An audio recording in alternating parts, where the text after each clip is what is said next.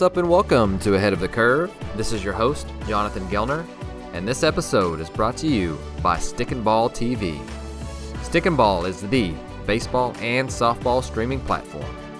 If you haven't already, check it out because there are hundreds of videos and so much great content waiting just for you. And the cool part, it's all updated weekly. So check it out at stickandball.tv or on the Stick and Ball TV mobile app. Also, if you want to help support the podcast, there's two ways you can. One would be leaving a rating and review wherever you listen. If you haven't already, it would mean the world to me if you did. And two, if this podcast is helpful, post it on social media, share it with your friends, and tag us. I'm grateful to have this platform to be able to share and would love to bring more into our community. On today's show, we're talking how to develop players while developing the team. Let's go. So, most of us this time of year are transitioning from off season to in season. And so, I wanted to put together some thoughts from things that I've learned or some thoughts on what I would do different. I'm going to use quite a few hitting examples, and I'll try and throw in some pitching ones, but hitting is what I'm most familiar with. So, hopefully, you can apply these to all parts of the game. One thing that I want to start with I think individualized is starting to become another buzzword. And when we think about amateur players, they don't need to be completely individualized. They're still building a base of skill and athleticism. And so standing on Bosu balls, doing balance drills while catching seven different colored baseballs with both hands isn't it. Or in other words, that ain't it. Drills that make no sense for the player don't help either. And if they don't care, they're not going to get any better. So, in a lot of ways, we are what we are by this time of year. And that's not necessarily a bad thing, if we know how to use our strengths to win. But players also need to know that. They need to know that they have what it takes in them right now to accomplish whatever task is going to be in front of them in a game. And it can also take four to six weeks of deliberate practice to make a meaningful change that shows up in a game. And in a lot of parts of the country, that's almost the entire season. And when we get into games, it's fight or flight. It's us versus the pitcher. It's a seven round or nine round battle, and what we're trying to do is win. And if they're thinking about new mechanics during a conference game in front of 5,000, 10,000, 20,000 people, then we haven't done our job. Let me backtrack. I was Mr. Seven Drills at five minutes a station and rotate like clockwork it was really efficiency at its finest. Until I started doing research on the brain and learned about attention residue. When we switch from task to task, our full attention doesn't follow. It's stuck with the last one because our brain is trying to figure out how to solve that problem. So, in other words, every single time that we switch something, every single time we start something new, or every single time we rotate, we're not getting their full attention. So, anytime that we can, strive to focus on one thing at a time. If we want an impactful environment for players and winning games.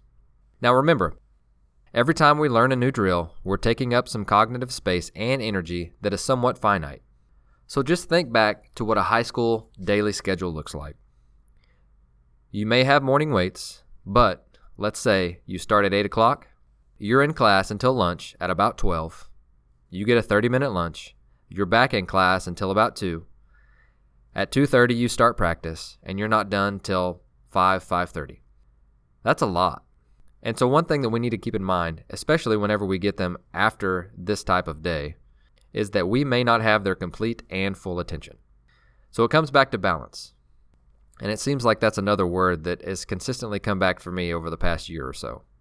We need balance in the swing, balance between stress and rest, balance between blocked and random, balance between traditional feel good BP and challenging them. And so I guess today's challenge for us is to do simple better. So where do we start? Well, during the season, and I'd argue in the off season too, the environment that we set up every day is the most important thing that we do. And here's what I would do different. Number one, allow some autonomy and balance that with challenges. Remember, a few weeks ago when I talked about clarity, help players to understand that activity doesn't mean achievement. And so when I talk about challenging, I'm either talking about physically or just with a task or objective. For instance, this is how you win this drill. Let me give you an example of what I mean by autonomy. Every spring training, players arrive after spending an entire offseason tinkering with their swing. And it's the same on day one from summer ball with amateurs. And so, one thing that I noticed, and one of the biggest separators between working with pros and amateurs, was their attention to detail and their routines. Routines being, what do you do every day that gets you right? You can ask any pro, and they'll tell you, detail by detail, exactly what they do on a daily basis. It may be a constant tinkering process, but there's a lot of thought that goes into what exactly they're doing. This is usually the first thing they do when getting into cages or doing early work.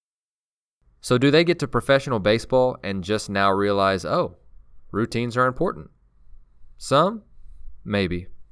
But I'd bet most have an idea. And it means that they've been allowed to take some ownership of their career at some point. And we need to do the same. There's a reason that Mike Trout and Nelson Cruz can have an entire segment on MLB Network just over their tee routines. Because they put a lot of thought into it, and it gets them right. So we need to ask ourselves does this help the player get ready for games? In a sense, yeah, it does. It gets them right to get ready. And ideally, we would be able to do that and balance their prep work, routines, and on field situations and strategy. Let me put it in a different way. Does their routine, however cringeworthy we may think it is, does it translate to on field success and confidence? I say let them do it. And if it doesn't, it leads me to point number two, which is what is the one thing that Johnny Baseball needs to work on, mechanically or not, that's going to help him get better now? So, a couple of questions that I like to ask Does it affect vision and timing? And if it does, we're going to hammer it out. Is it stylistic? This is where I've changed from the past. I'm going to stop worrying about it. Are they being successful in games? Then I'm going to wait till the offseason or not worry about it at all. And just pick one. Challenge yourself with this. Remember, clarity is king. We can only focus on one thing at a time. So follow that up with what's the one thing Johnny wants to do every day that's going to get him ready to compete? Remember, a lot of kids have private instructors now, and there's a lot of great ones. What are they doing there? He may have a routine that he really likes, and we're not allowing him to do so. And if he doesn't feel prepared, he's not going to play well. And if we want to change something, then he has to take ownership of it to improve it. So if we leave out this step, then it's going to leave us in a world of hurt. And then finally, point number three switch from technical focus to tactical. Trying to put game like pressure on them and situational awareness to help them to be prepared for end games. Yes, there will be some field days, but here's some ideas bullpens that reflect real game adjustments and not just scripts. You can add something to get their heart rate up and down. Relievers with pins that have them get hot quickly like they would in a game. For BP, what about including 15 seconds between pitches like they would in a game? And with both this and your bullpens, hammer out their routines and thought processes to make them almost automatic.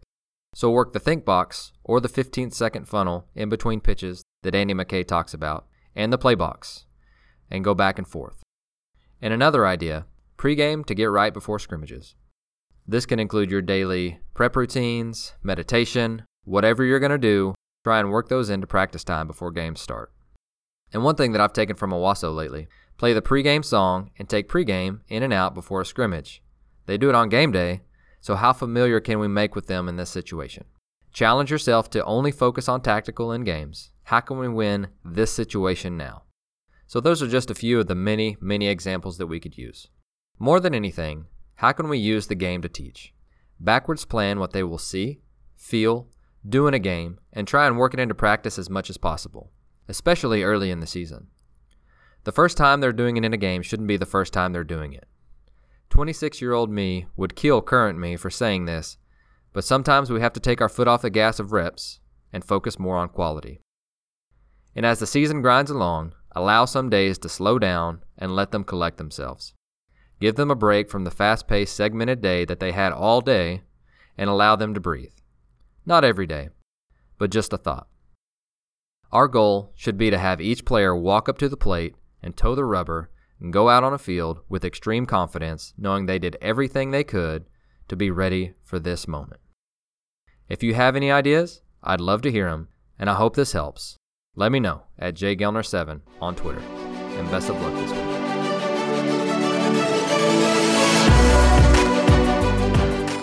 Thank you for listening to Ahead of the Curve. You can subscribe on your favorite podcast platform, which could include Apple Podcasts, Google, Spotify, Stitcher, or YouTube. And if you're enjoying the podcast, please share it on social media to help get the word out. Once again, thank you for joining us.